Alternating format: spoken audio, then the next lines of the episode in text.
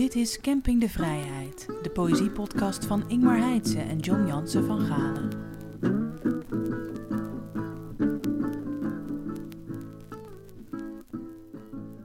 Nee, maar het, is, eh, het is waar dat de witte wijn in Vredenburg... eh, dat is een beetje een tref en dat is, dat is vriendelijk gezegd. Maar dit Ja, maar- gaat wel, hè, die Chardonnay. Vroeger, in mijn tijd, zaten we de kleine uurtjes ons te bezatten. Ja, dat is... Dat is eh, Voorbij. ja, nou ja, voorbij. Oh, en voorgoed voorbij. Ehm, eh, bij, bij, ons aangeschoven is Jean-Pierre Ravi, maar dat was wel duidelijk, denk ik. Eh, Jean-Pierre, heb je al opgetreden of moet je nog? Nee, ik ben een oude man, dus ik mocht vroeg in de avond. En ja, hoe ging vroeg het? in de avond was Judith Hersberg. Ja, En, die is eh, nog ouder. Ja, die, Ja, die dus waren die mocht nog vroeg. eerder. En Hans Dorrestein waren allemaal vroeg. Nou ja, wij zijn de gevieren, de zeer sterken, die ook nog de eerste avond erbij waren. Hè? Ja, Toen Ja. iedereen nog leefde.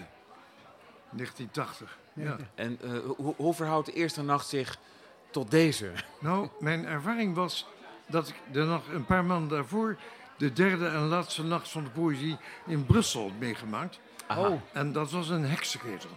Ik bedoel, tijdens mijn optreden hield ze zich nog tamelijk rustig, geloof ik. Ja. Maar daarna werd het steeds baldadiger. En elke dichteres werd uitgejouwd. Ongezien wie het was. Gewoon, Een, een, een, een, een zwaar misogyn. ja. Ik heb toen, eh, ik, ik weet nog, Fritsie van Harmsen van Beek, die gooide toen haar boekjes woedend in het publiek. En eh, ik begreep haar gebelgdheid, wat in deze een leuk woord is om te gebruiken. Ja, Ja, dat is inderdaad een, goede term in dit geval. Ehm, Maar wat raar eigenlijk dat dat in België gebeurt en in Nederland toch niet? Dat- is, hier in, in Utrecht, mijn ervaring is alleen maar dat men tot sluitingstijd uiterst beschaafd was. Ja. Wat ik niet begreep, want ik zou niet van acht tot drie uur poëzie kunnen aanhoren Nee. van verschillende dichters. En dan zitten die mensen allemaal braaf te luisteren, ja. ja, en, en, en, en, en wat, wat, wat hebben die mensen dan dat je ontbeert? Ja, ik, wil, eh, van, ik, ik hou dat ook wel uit. Ik zit ook graag van 8 tot 3. Het is dat ik nou hier zit te podcasten, maar op zich, ik, ik ging vroeger met mijn moeder naar de Nacht van de Poëzie. En En we, hielden- helemaal uitzitten. Ehm, nou, al- als het een beetje een leuke nacht was, wel. Ja, ja. Oh, ja. Dan was ik ook wel kapot hoor, dat, wel. Het is wel een Wat ik, slijtageslag. wat ik zo raar vind, is dat eh, dit is maanden van tevoren uitverkocht. Net als destijds het tuinfeest in Deventer. Inderdaad. Ja. Eh, dat waren evenementen waar je bij geweest moest zijn. Ja. Eh, maar de meeste mensen hebben dan het gevoel dat ze voor een jaar genoeg gedaan hebben aan poëzie. Want de verkoopcijfers van Nee. dichtbundels houden geen gelijke tred met het aan het- de, de belangstelling voor deze Nee, nacht. Nou, die van jou gaat toch wel goed. Ik heb niet te klagen. Ik Kijk.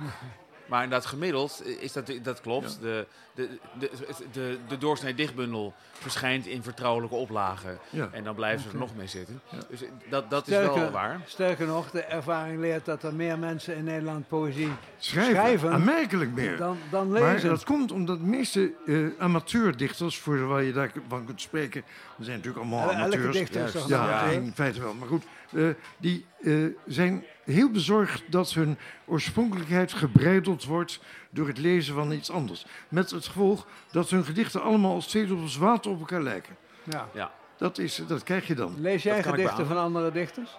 Ik, eh, eh, ik heb de hele wereldliteratuur eh, tot mij genomen. En vertaald ten dele ook, hè? En een grote Zeker, deel, ja. grootste deel daarvan vertaald. Ja. Maar dan ontwikkel je je eigen toon. Maar dat kost, kost enige moeite. En natuurlijk, als je alleen maar denkt dat je dat je, eigen, dat je je eigen gevoelsuitstortingen moet opschrijven, dat heeft niks met poëzie te maken. Dat, dat is waar. Ja. Ehm, ik weet niet welke vraag ik eerder moest. Ja, eerste vraag over eh, het vertalen van poëzie. We- we- de- ik vind je vertalingen prachtig. Maar hoe doe je dat? Hoe, hoe vertaal je een gedicht? Ja, dat is op zich hetzelfde als eh, oorspronkelijke poëzie schrijven. Eh, dan heb je ook een oerbeeld van hoe het gedicht zou moeten zijn, als het goed is. En eh, als je poëzie vertaalt, probeer je dus veel mogelijk niet vanuit het gedicht, maar naar het gedicht toe- toe te vertalen. Ja, En de hoofdregel, dat heb ik vaak uiteengezet, is that a good poem should not be turned into a bad one. En, ja. eh, Ja, maar dat je is krijgt dus, Ja. ik geloof dat ik een aantal gedichten die men niet kent uit Europese barokpoëzie, dat ik daar Nederlandse poëzie mee verrijkt heb. ja, dat klopt. Dat, Ja. dat kan ik beamen. Een Ja. lezing ervan. Heel veel kende ik niet. En nu wel in je vertaling wel, gelukkig. Ja. En eh, inderdaad, je hebt natuurlijk ook uitgekozen wat je op het lijf geschreven is. Of zo lijkt het. Het, nou, het worden, die gedichten worden in vertaling, of ze heel getrouw zijn in het algemeen, ja. aan het origineel, worden wel een soort ravi-gedicht. Je hebt je eigen idioom, je eigen zinswendingen. Nou ja, dat wil niet zeggen dat die gedichten oorspronkelijk ook, ook eh, typisch voor mij waren. Maar ja, je kiest Nee. natuurlijk geen gedichten waar je niks mee hebt. Dus, Maar je bent dus één keer gedicht- zelfs op de, op, de, op de nacht opgetreden. Niet met je eigen dichter, maar als spreekbuis van een andere dichter. Ja, toch? Lope de Vega. Wat? Ja. Ja. Ja. Dat is een hele interessante, eh, grote sonnettendichter ook. Maar ja, dit terzijde, dat is veel te ingewikkeld.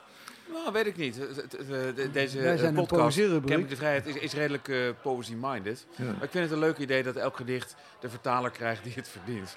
Nou ja, dat, ik zeg ook altijd dat poëzie, eh, alle poëzie eigenlijk vertaalbaar is. Alleen, soms moet je lang wachten voor je de, de juiste vertaler vindt. ja, Maar een gedicht, zoals ik zeg, heeft de tijd.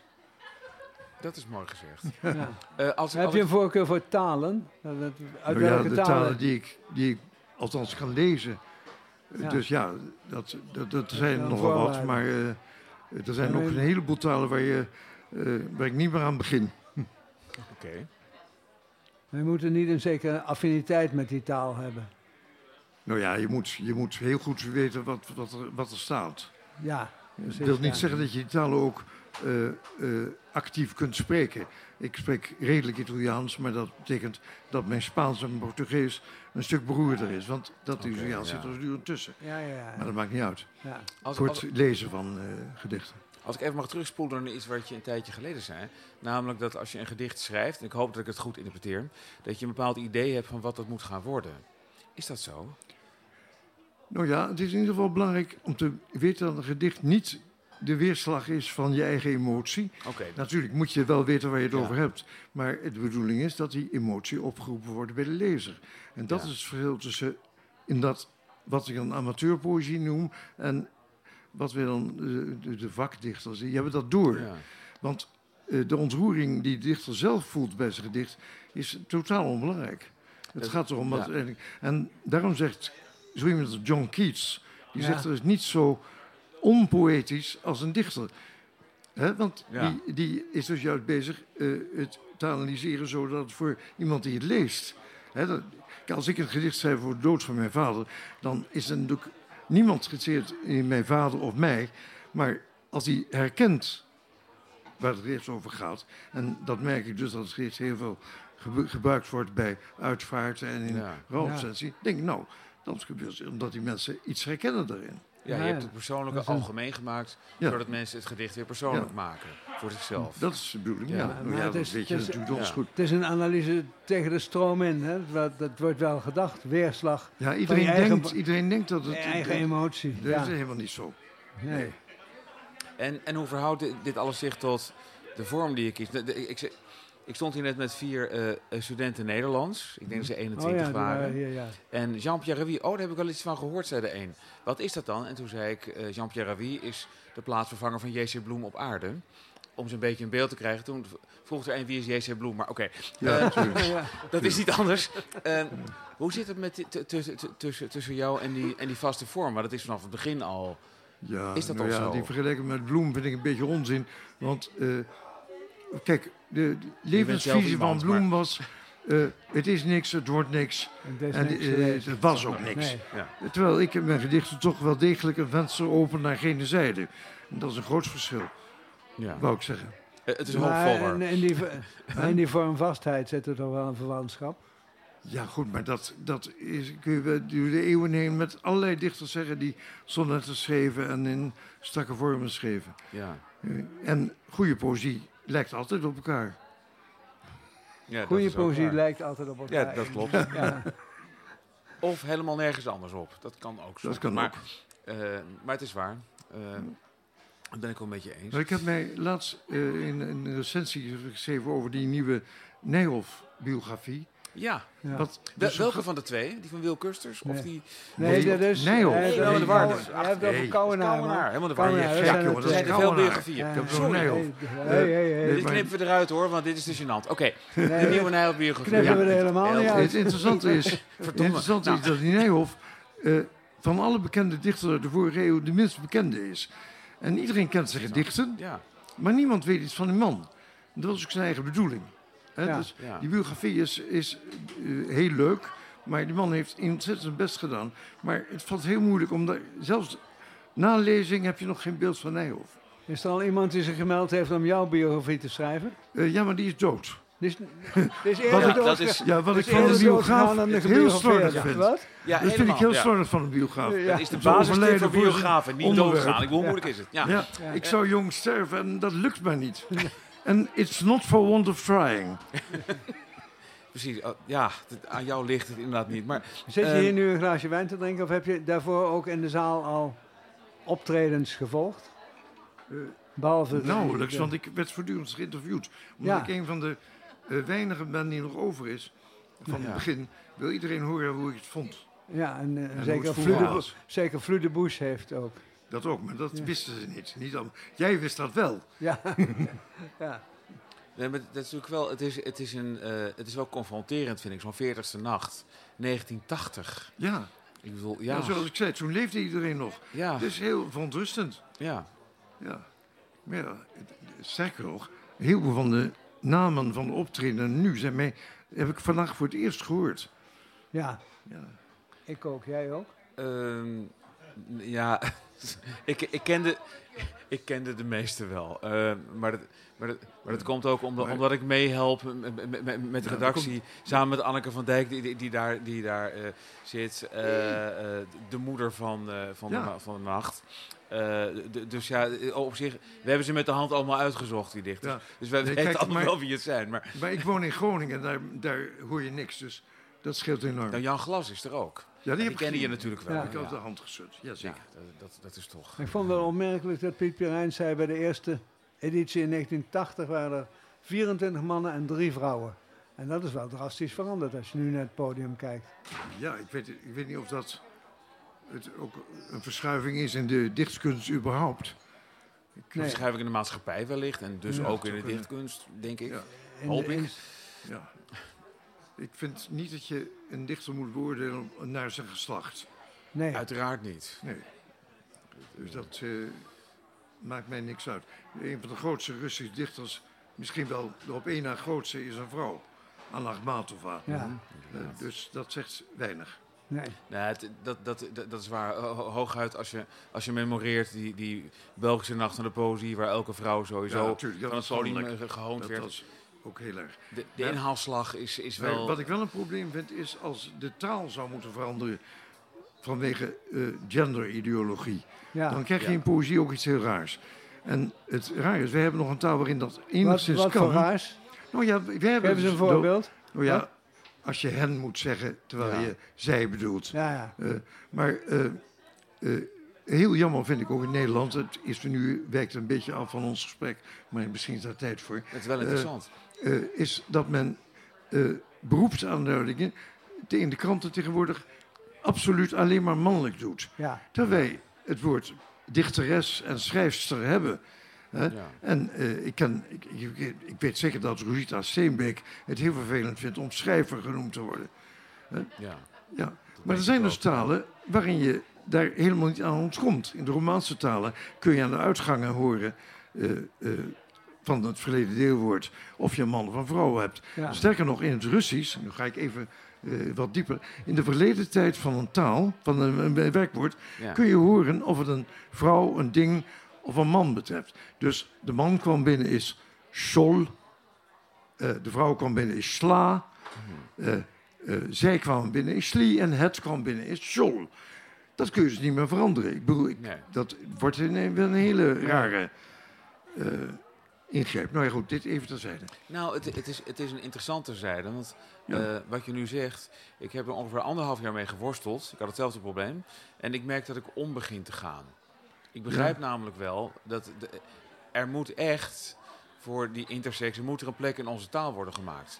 Ja, En maar ik vind het ingewikkeld. verarming als je niet aangeeft eh, dat het een, een vrouw betreft. Wat is het tegen actrice? Niks, natuurlijk Nee. niet. Ik bedoel, er zijn natuurlijk een paar woorden, daar begint iedereen over secretaresse. Nou ja, Ja, dat is al precies, een ja. zeur. Maar eh, het is tegenwoordig zo dat je krantenartikelen hebt waarbij je helemaal niet uit, eh, aan het slot begrijpt of het over een vrouw of een man gaat. Dat vind ik raar. Ja, dus Goed punt. speuren, ja, Ja. speuren wordt een kunstenaar en componist gezegd. En de- eh, als je dan die voornaam niet, niet, her- niet herkenbaar vrouwelijk is, dan weet je dus niet. Dat vind ik. En. Ik vind dat een verarming. Ja. Maar goed, dit terzijde. Jij niet, ja. Eh, nou, ik, jij, nee, gaat, ik, gaat om. eh, nou, ik, bezig ik, ik, om te ga, ik, ik, ga om eh, als, als iemand mij, eh, als, als, als ik iemand ontmoet en zegt van, nou, ik, ik wil graag aangesproken worden met, met die, ik, ik identificeer mij als die en, en ik wil graag aangesproken worden met hen, dan respecteer ik dat, omdat ik vind Ja, van, ja, dat, dat, dat, is, dat is een keuze van iemand. Ja. Eh, dus ik vind het ik- wel, ik vind het wel een, een behoorlijke eh, opdracht hoor. Ik, daar ben ik Ja, te het is oud in- voor. Ik vind het ook ingewikkeld, want ik ben er ook iets te oud voor. Ja. Maar ik vind, wel, ik vind het de moeite waard om het, om het te proberen. En eh, ja, god, ik zie wel hoe ver ik kom ermee, zeg maar. Ja. En, Nou goed, eh, Dit is, ja, ja. is al ver van de poëzie af. Maar Ja, Nou, nee, nee. het, het heeft alles met poëzie te maken. Want het gaat om. eh poëzie gaat natuurlijk om met precies de goede woorden iets Ja. zeggen dat Ja. meer zegt dan het zegt. En dan zijn we dicht bij Nijhoff weer. Ja. En dus ja. Maar goed, het, het is inderdaad. In de geschiedenis is het een zijlijn. Over tien jaar is, Ja, is die ontwikkeling. Kijk, en kijk en wat ik ook een probleem vind is, dit soort dingen begint de overhand te nemen in onze discussie over eh, dit soort problemen. Terwijl Ja. een paar honderd kilometer van onze grens kun je al geen homo zijn. En die mensen begrijpen dus helemaal niet Juist, waar wij ons ja. druk over maken. nee, dat- nee, dat is de het andere ja. uiterste, ja. Ja, dat is dus. Maar ik zie dat het publiek onmiddellijk wegloopt als je het Ja, hierover hebt. zeker. Nou, die, ja, die, die willen de zaal in, in, in, denk ik. Maar eh, Ja. ik, ik, ik, Er wordt ik- veel aangeboden. Ja, het is- de het- het een is- na het ander. het, het is een zeer prikkelrijke omgeving. Dat, Ja. eh, Wil jij voor mij dan nog een glaasje wijn meenemen? Hallo? je bent een Engels. Een glaasje Dus Chardonnay? Leffen. Leffen. Dit wordt helemaal enorm word Al zijn fouten gaan eruit. Ja, al, al mijn Al mijnen blijven erin. Ja.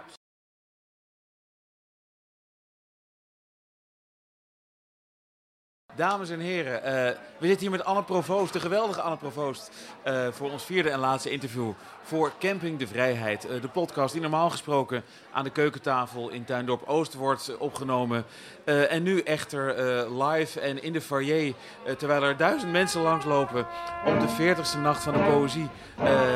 Ik ben erg opgewonden, John, jij ook? Ja, we hebben nu voor het eerst iemand die voor het eerst optreedt, toch? Tijdens de Nacht van de Poëzie. Je bent niet eerder. Ja, ja, nee, het is eh, Nee. mijn vuurdoop. En ja, dat komt ook. voelt het ook. Dat komt ook doordat je Ik pas zweet ervan. in 2000, wat is het, één jaar, anderhalf jaar geleden bent gedebuteerd. Dat klopt, ja. Ja. Je schrijft al eindeloze romans en essays. Ja, En toen opeens de dichtbundel, hij ineens een ligt hier. dichtbundel. Ja, Krop. raar. Krop. Krop. Ja. Ja. Dat dat ding van de duiven. Nou ja, dit is even, eh, los van de vraag hoe is het zo gekomen. Ik had een Ja, ben praktische je een vraag. late bekeerling eigenlijk tot de poëzie? Dacht Nou, je opeens, laten we- in, in poëzie kan je toch meer zeggen dan met proza, proza of essays?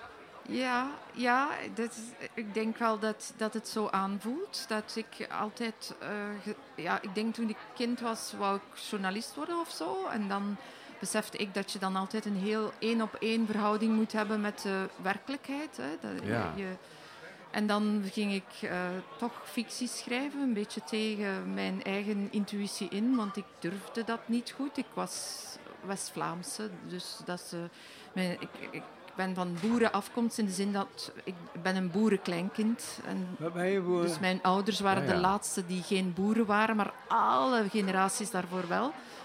En daar was de geplogenheid natuurlijk dat je nergens een punt aan draaide. Je, je vertelde wat je te vertellen had, niet Ja. meer, niet minder. En de relatie tussen wat je vertelde en de werkelijkheid moest overeenkomen, want anders kon je natuurlijk heel erg in de problemen raken. Dus dat hele menselijke contra- contract dat we hebben, eh, dat, dat ik het unieke contract vind tussen lezers en schrijvers, waarin je eigenlijk zegt van, oh, ik ga je nu toch iets vertellen en eh, je zult hier uren naar moeten luisteren. eh, of je zult weken moeten dat boek van mij op je nachtkastje hebben.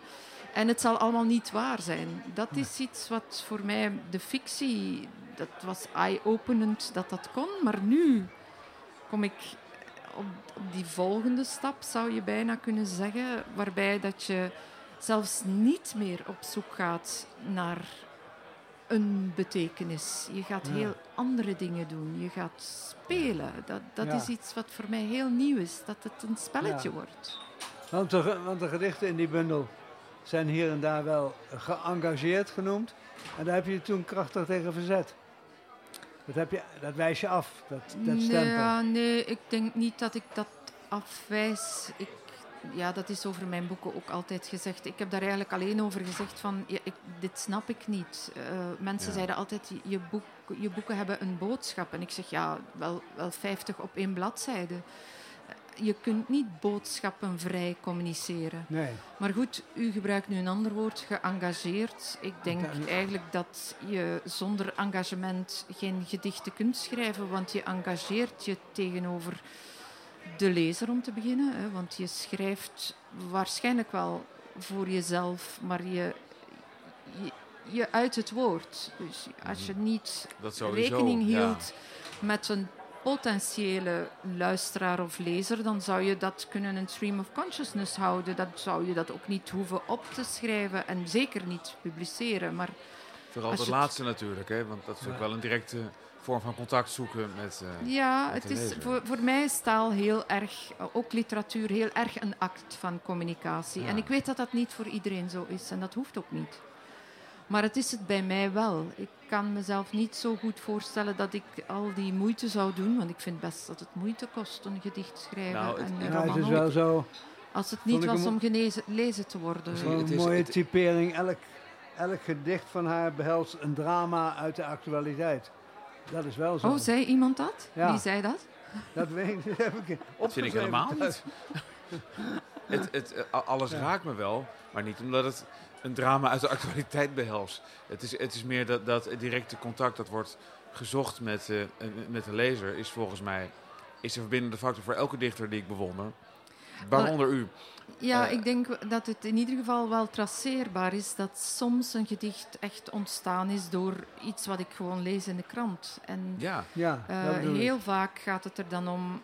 Dat, ja, een, een, een van die voorbeelden is eh, het, het, eh, het gedicht dat ik schrijf over die vrouw in Pakistan. Dat een tamelijk cryptisch gedicht Ja. is. Kun je maar dat een even keer- lezen? Ja, we- nou, we het toch over hebben, wil ik het Ja. wel graag horen. Ik heb het Ah. nog nooit voorgelezen. Nou, kijk. Nou, dan eh dit is een kleine kring heb van vertrouwelingen. Daar Ja. kan je dat Ja. wel eh, doen. En ik wat weet eigenlijk zijn, zelfs niet trouwens. waar het Zo- zo- staat. zo- dus maar moet rustig, even dan, eh, zoeken. dan- Maar Ja. het, interessante eraan is, haast, is dus- dat, ik, ehm,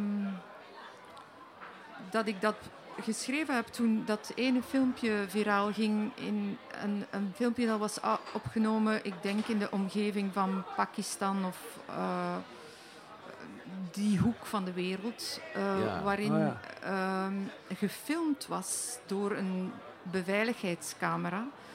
Hoe twee jonge mannen met een auto voorrijden voor een soort van klein hospitaal waar je direct in de wachtkamer terechtkomt. Ja. En ze komen een auto uit en ze hebben een meisje vast. En ze leggen het meisje gewoon in de wachtkamer en ze gaan er vandoor. Ja, ja, ja. En dan komen de dokters erbij, want het meisje is duidelijk bewusteloos. En dan blijkt dat dat meisje bijna direct is overleden. En blijkt dat dat meisje verkracht is. Dus het is een verkrachtingszaak waarbij eh, jonge mannen, meer dan één duidelijk, want er Ja. zijn er twee in die auto. Of, ik, ik weet niet of ik mij de details heel precies herinner, maar ik herinner mij vooral de, eh, ja, de verontwaardiging die je dan Ja. voelt. Van oké, blijkbaar willen ze haar wel nog helpen, dus dat De- zal hen sieren, maar Ja, eh, het is de te totale laat. horror van, Eh, van eh, dit het hele is beeld. een totale he- horror. Ja. En eh, een bijgedachte die je natuurlijk hebt, is: zal, zal hier op, opvolging opkomen? Eh, Ja. Komt hier repercussie? Of Ja. is dit gewoon een van de dingen waarbij men zegt: van, Oh ja, maar het is fout gelopen. En kijk, hij heeft toch nog de moeite gedaan om haar naar het ziekenhuis Ja. te brengen. Hè? De, de, de geste van het over het hart strijken. Hoe heet Dus op, op, op zo'n moment ga ik, ga ik mij verplaatsen in die vrouw. En dan wordt het een gedicht in de ik-persoon. Ja. Oké. Nu, wie lijk ik nu weer? 52. En het is eigenlijk op pagina 52. En nu ik erover nadenk, want ik heb al heel lang niet meer aan dat gedicht teruggedacht, besef ik dat ik in de titel eigenlijk een soort van eh, dichterlijk ehm, uitgangspunt weergeef. Want ik stel mezelf als dichter de vraag: wie lijk ik nu weer? En dat komt verder in het gedicht niet voor. Ja. Maar eigenlijk is het een, een titel die ik geef nadat ik het gevoel heb dat ik een en ander heb neergeschreven waarvan ik dacht van, hè, nu ben ik ineens die vrouw. Mhm. En dat kan heel snel veranderen. En dat is misschien wat je doet als romanschrijver, maar dat is dus in mijn geval ook wat je doet als dichter. Ja. Wie lijk ik nu weer? Ik lijk wel Fatima Mourian uit Gurayat, een vrouw die oplost in iedere volgende man. Ik glimlach radicaal. Ik plaat, praat met de klank van een kruik. Mijn ogen schieten groen vuren kruid. Het paradijs is niet klaar. Ik mis de onzichtbare vader. Dus schiet ik mezelf maar op jacht en red zijn eer weer met haken. Mijn lippen en longen kraken. Het merg krijst omhoog in mijn wervels. Mijn lichaam drijft lengtes af. De boleet drinkt uit mijn water en dringt verder nergens op aan. Het wordt toch een koude dag in de hel. Ik lijk wel Fatima Mourian uit Gurayat.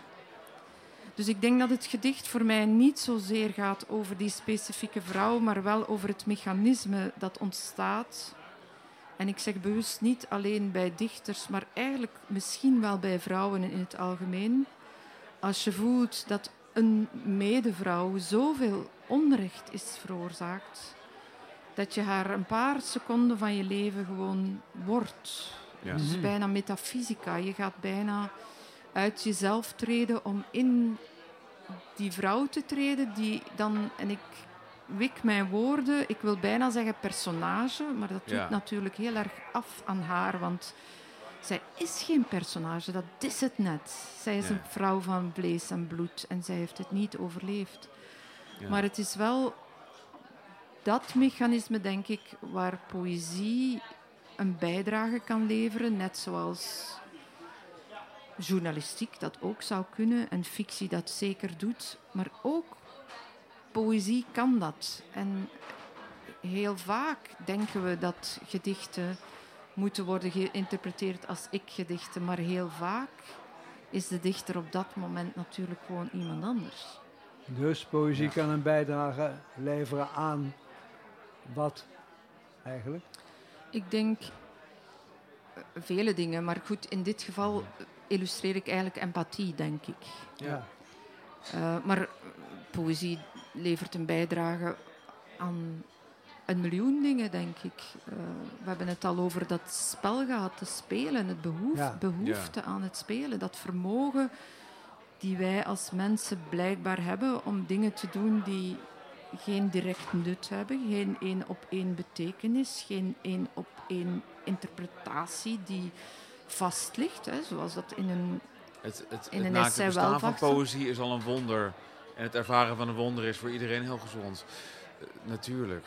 Ja, maar Ja. in die zin zit er voor mij iets heel transcendents in. Het is echt Ja. iets wat larger than life maakt. Ja. En dat is eigenlijk een beetje een antwoord op de vraag van hoe kom je daar dan eh, als, als eh, romanschrijver toe? Exact. Ja. Ja. Is dat je nog meer het gevoel hebt dat je dat spel hebt, dat, ja, wa- wat ik dan even voor het gemak inderdaad dat transcendente noemt, zonder dat ik gelovig ben of zo, maar ehm, dat het dat totaal buiten de taal gaan staan is en daar dan naar kijken en denken, Ja. wat kan ik daarmee? En, Want je en- schrijft, je schrijft ook essays en dan ben je nog veel meer aan de feiten gebonden.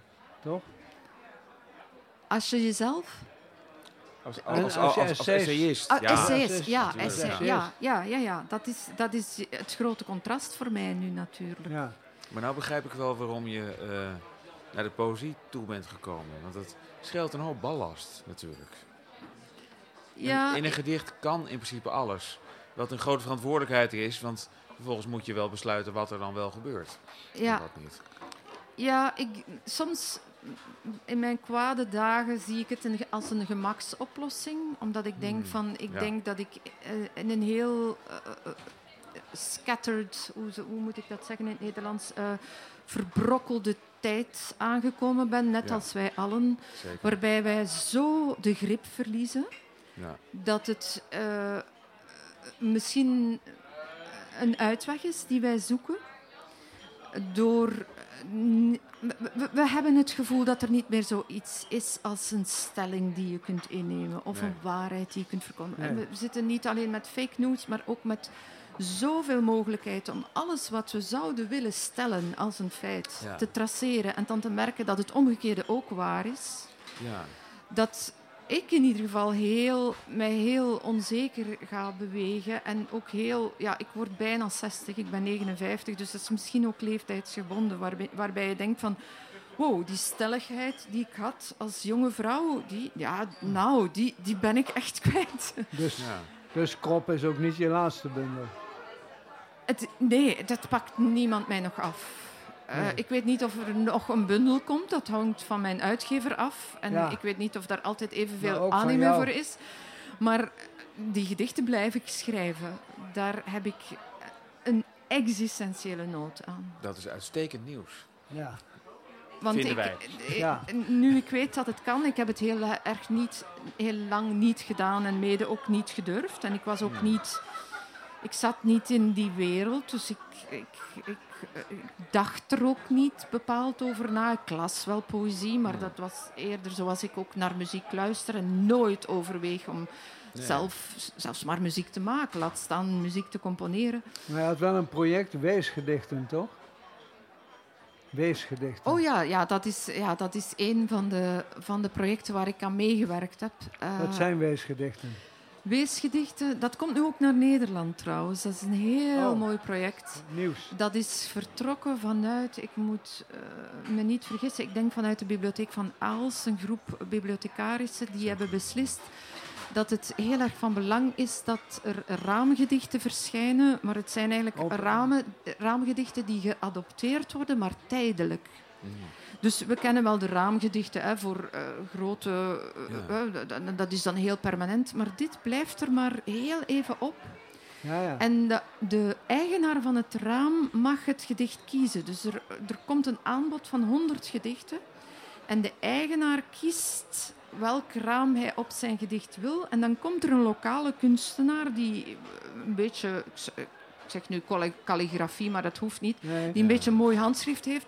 En die zet het erop en dan als het fel regent, dan, dan gaat het gedicht gaandeweg weer verdwijnen. En dat is een manier om mensen die anders mm, misschien niet zoveel poëzie zouden lezen, namelijk de passant, te laten lezen. Maar natuurlijk ook de eigenaar van het raam, die misschien wel veel poëzie leest, die kan dan echt gaan kiezen. Dus dat is, dat is ook een heel interessant pro- proces. Je Ja. gaat niet zomaar om het even wat op je eigen raam zetten. Dus je gaat je afvragen wat, eh, wat past bij mij of waar herken ik mij in of welke woorden vertolken iets wat ik ook weer wil propageren om dan een woord Ja. te gebruiken dat helemaal niet past bij poëzie. Ja. Het grappige is dat ze dit jaar aan ons specifiek gevraagd hebben, want eh, vorig jaar, of eh, de vorige afleveringen zaten we natuurlijk in die volle covid-tijd. Hebben ze, nu hebben ze specifiek gevraagd om toch op een of andere manier gedichten af te leveren die een element van hoop in zich droegen. Oh ja. Dat vond ik wel tekenend voor onze tijd. Dat we dat blijkbaar nodig vinden om dat af te bakenen. ja. Nou, natuurlijk wel zo, als, het, als we het hebben over fake news, denk ik eigenlijk, gedichten zijn een soort anti-fake news. Het zijn een soort tegengif. Poëzie als tegengif is wel iets, eh, voor mij, in mijn persoonlijk leven werkt het wel zo. Ja, Om, om gedichten van anderen te lezen. ik En, kan mij daar eh, zeker in vinden, ook als principe van fake news. Omdat je eigenlijk... Fake news is een verschijnsel dat eigenlijk alleen maar kan bestaan omdat we er niet mee om kunnen gaan. Ja. Omdat we eigenlijk niet goed weten van wat, wat, wat, hoe, zit, hoe zitten feiten in elkaar en wat Ja. kun je allemaal doen met woorden om die feiten te verdraaien of Ja. te dat- liegen dat in is het ergste geval. Ja. De, Maar de je- doelgerichtheid ervan. Het is, het is zwarte magie. En alle poëzie is wat mij betreft witte magie. En dat, eh, ik denk Dat het helpt. Ja, dat is een heel mooi Ja. beeld, vooral als je het doortrekt en stelt dat je eigenlijk door met witte magie te leren omgaan, dus door die poëzie te begrijpen van oké, een woord is een woord, maar een woord is niet altijd een woord. Het is niet altijd dat woord. Juist. Dan leer je ook dat contract kennen. Zo van, jij en ik kunnen met elkaar praten, we kunnen dingen zeggen aan elkaar, maar is het helemaal één op één in verhouding met de werkelijkheid? Ja. Daar zullen we onze eigen vragen bij moeten stellen.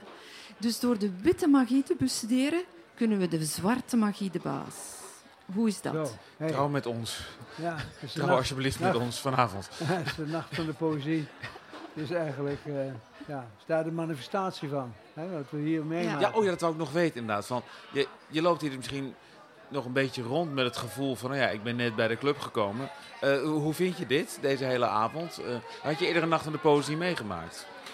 Nee, ik heb het nooit eerder meegemaakt. Ik heb er natuurlijk al heel veel over horen praten. En ik, weet, ik herinner mij ook nog, ik ben oud genoeg om nog te weten hoe het dan ging Ja. als ze dat in Vlaanderen probeerden. Natuurlijk. Is dat Eh, dat recht, allemaal historische, historische dingen geweest. Ik heb ook opleiding literatuur gehad, dus wij- dat zat zelfs in ons pakket. Ehm, ik ben, ja, is daar een goed woord voor? In het Engels zeggen we flabbergasted. In, eh, eh, niet alleen in het feit dat, dat het gebeurt, maar ook de manier waarop. Omdat ik eh, een publiek merk dat luistert en heel lang luistert. Ja. Dat is iets, dat is een zegen. Eh, poëzie kan natuurlijk bestaan zonder luisteraars. We hebben de luisteraars Zeker. niet per se nodig. Eigenlijk in principe kan poëzie zelfs bestaan zonder lezers. In theorie zou Zo dat kunnen. Ja. Ja, ja. Maar het is, ehm, het is zo'n verbindende factor. En dat is wat ik bedoelde toen ik daarnet zei: poëzie is een act van communicatie. Ja. Zo is het. Dit is deel van mijn mens, menselijkheid, van mijn mens zijn, dat ik communiceer. Als ik dat niet zou doen, zou ik minder mens zijn. Er zijn mensen die niet kunnen praten, maar ook zij zullen proberen te communiceren, denk ik. Moet ik dat Ja. met poëzie doen? Ik denk dat dat van alle mogelijke manieren van communiceren de meest gesofisticeerde is, zonder arrogant te willen klinken. Want ik wil daarmee niet bedoelen dat wij gesofisticeerder zijn dan andere mensen. Maar wij hebben wel gekozen voor een manier die verhindert dat wij samenvallen met datgene wat wij denken dat wij zeggen. Exact. Ja, en, en, en het verhindert dat we de makkelijke weg kiezen om iets te zeggen wat iedereen al weet of iedereen al denkt. We proberen het anders te zeggen. En het helpt vooral in tijden van crisis. Ja. Want het is dan dat we dat gevoel hebben dat we allemaal kennen. Want ik denk dat elk, elke persoon in deze zaal en elke persoon in de grote zaal ooit de historische woorden heeft gesproken bij een overlijden van wie dan ook. Ik heb geen woorden. ja, ja. En daar beginnen wij eigenlijk allemaal mee. Allemaal beginnen wij in crisistijd. En crisis kan je heel breed opvatten. Zelfs een geboorte, een bevalling kan een crisis zijn. Eh, op een of andere Ja, wijze. maar het, het, het zijn die momenten wa- waarbij mensen ook naar poëzie grijpen. Geboorte, dood en Sinterklaas. Ja, Die drie, drie traumatische dat is dingen in het Nederlands. Dat is ja, Nederlands. ja, maar dat precies, is dat inderdaad traumatiserend. Dat, is gewoon heel toe. ingewikkeld. Maar, Zeker eh, toen die zwarte pieten er nog bij waren. ja, dat was nog ingewikkeld. Daar zijn we vanaf. Ja, dat, is- dat is, ja, ik hoop het wel. Ehm, maar dat, dat is waar natuurlijk. Ik, ik, ik, ben, ik, moet ik, moet denken bij, aan de eh, nogal draak van een film, maar toch is behartenswaardig Dead Poet Society, waarin die leraar ook uitlegt van, van ja, we lezen en schrijven geen poëzie omdat het zo schattig is, maar omdat we menselijke wezens zijn. Ja. En, en menselijke wezens hebben nou eenmaal een aantal hang-ups en een aantal En we hebben die emoties. twee kanten nodig. Ja. We moeten het kunnen zeggen, maar we moeten het ook kunnen horen. Want in die herkenning die we Ja. merken, hè, jij maakt, ja, zeg maar wat, jouw hond is gestorven, die van mij ook. er is ogenblikkelijk iets tussen ons. Ja, zo is het. Zelfs voor iets wat, je, wat sommige mensen zullen zeggen, "Ah, het is toch maar een hond. Laat staan wanneer het echt om dingen Ja. gaan that matter, zoals jouw vader, mijn moeder, weet ik veel wat. Het kan, het kan alles zijn. Ik vind het ook heel mooi dat je zegt dat inderdaad, kijk, poëzie heeft inderdaad geen lezers of luisteraars nodig. Het is omgekeerd. De poëzie heeft niks nodig. Maar wij, dichters en lezers en luisteraars, wij hebben allemaal de poëzie nodig. En daarom Mm. is het er, Mm. geloof ik. En het, het zorgt ook voor een, Ja. een zichtbaarheid van bijvoorbeeld leed, hè, wat ik hier heb geprobeerd in dit eh, gedicht. Dit Want een van de ja. dingen die ik onthouden heb vanuit mijn grootmoeder, die eh, de Eerste Wereldoorlog heeft meegemaakt en de ga- gas, eerste gasaanval heeft zien gebeuren onder haar ogen. Zij was een meisje van, ne- van negen jaar. Dat is dat leed eigenlijk ondraaglijk wordt als het niet gezien is. Dat is ook wat we Ja. helemaal zien in, in de, holo- in de Holocaustverhalen. Maar van zodra je kunt zorgen dat dingen gezien zijn en dat daarmee wordt bedoeld, er wordt over gepraat, er wordt over getuigd ges- wordt. geschreven, Ja. er wordt poëzie over gemaakt. Dat is het begin van elke verwerking. Dus in die zin heeft poëzie ook een geweldige rol. Omdat daarnet eh, John aan mij vroeg van wat, wat, wat kan poëzie doen? Dat is maar één van de vele dingen die, die het kan Ja. doen. Troosten, verwerken. Maar dat is ook weer niet het enige. Poëzie kan ook heel erg aan het lachen maken. Dat, is, dat lijkt me toch ook heel belangrijk. Laat dan nog één gedicht horen. Ik ga één gedicht laten horen. En het heet, dat is eigenlijk het ti- titelgedicht van, eh, dit, van deze bundel die Krop, Krop. heet. Dus het, het heet ook Krop. En eigenlijk komt het als geroepen. Ik ben blij dat je mij vraagt om nog een gedicht te lezen, omdat het bedoeld is om te lachen. En ik lees het wel eens voor en dan zie ik de mensen heel ernstig naar mij kijken. En dan moet ik achteraf zeggen dat het bedoeld was om te lachen. Maar nu hadden we het net over humor, dus iedereen begrijpt dat dit bedoeld is om te lachen. En wat je moet weten voor je ernaar luistert, is dat het geschreven is in covid-tijd, helemaal in het begin. En mijn man en ik kijken naar elkaar en denken, misschien gaan we wel dood. En één ding heb ik geleerd, de dood is zeer tragisch, tenzij je eigen dood. Die is eigenlijk heel lachwekkend. Daar heb je Ja. geen ander alternatief Ja. voor dan gewoon je eigen dood heel lachwekkend te vinden.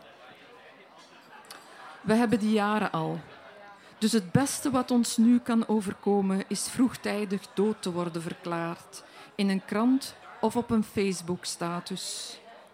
Mensen die sterven spreken bodemloos aan in onzuiver gefluister van te vroeg en te laat om aanspraak te maken op de datum die jaren al in de agenda moest staan. Voor dit ditje, dat datje, dat hapje samen, fris en klaar, dankzij de haarspoeling iedere maand.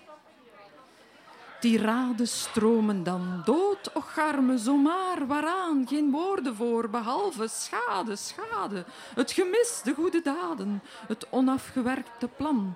En we worden beklaagd in een ritme dat verwatert tot tik-tok, tik-tok in de regenpijp na de vlaag. Laten we onszelf afkondigen. Feestjes overslaan, nog slechts verschijnen als heiligen in dromen en op toost. Vrolijk en klein en oud gemaakt met de Russische gezichten-app. Want het is klaar. Niets van wat we nog doen zal ons groter maken dan we waren op de dagen dat we als vulkanen losbarsten in elkaar. Heet en verzadigd. Kuikens werden zonder kop, met een krop slechts nog in de keel van ontroering, van ontroering, de stoerheid, nastreven, van in stilte gaan, plaatsmaken, aan zelfopruiming doen, je plek laten vergaan, niet als bergen blijven staan, maar uitbarsten in schreien, met je mond in mijn hals. Dankjewel. Allemaal provo's, dames en heren. Ja.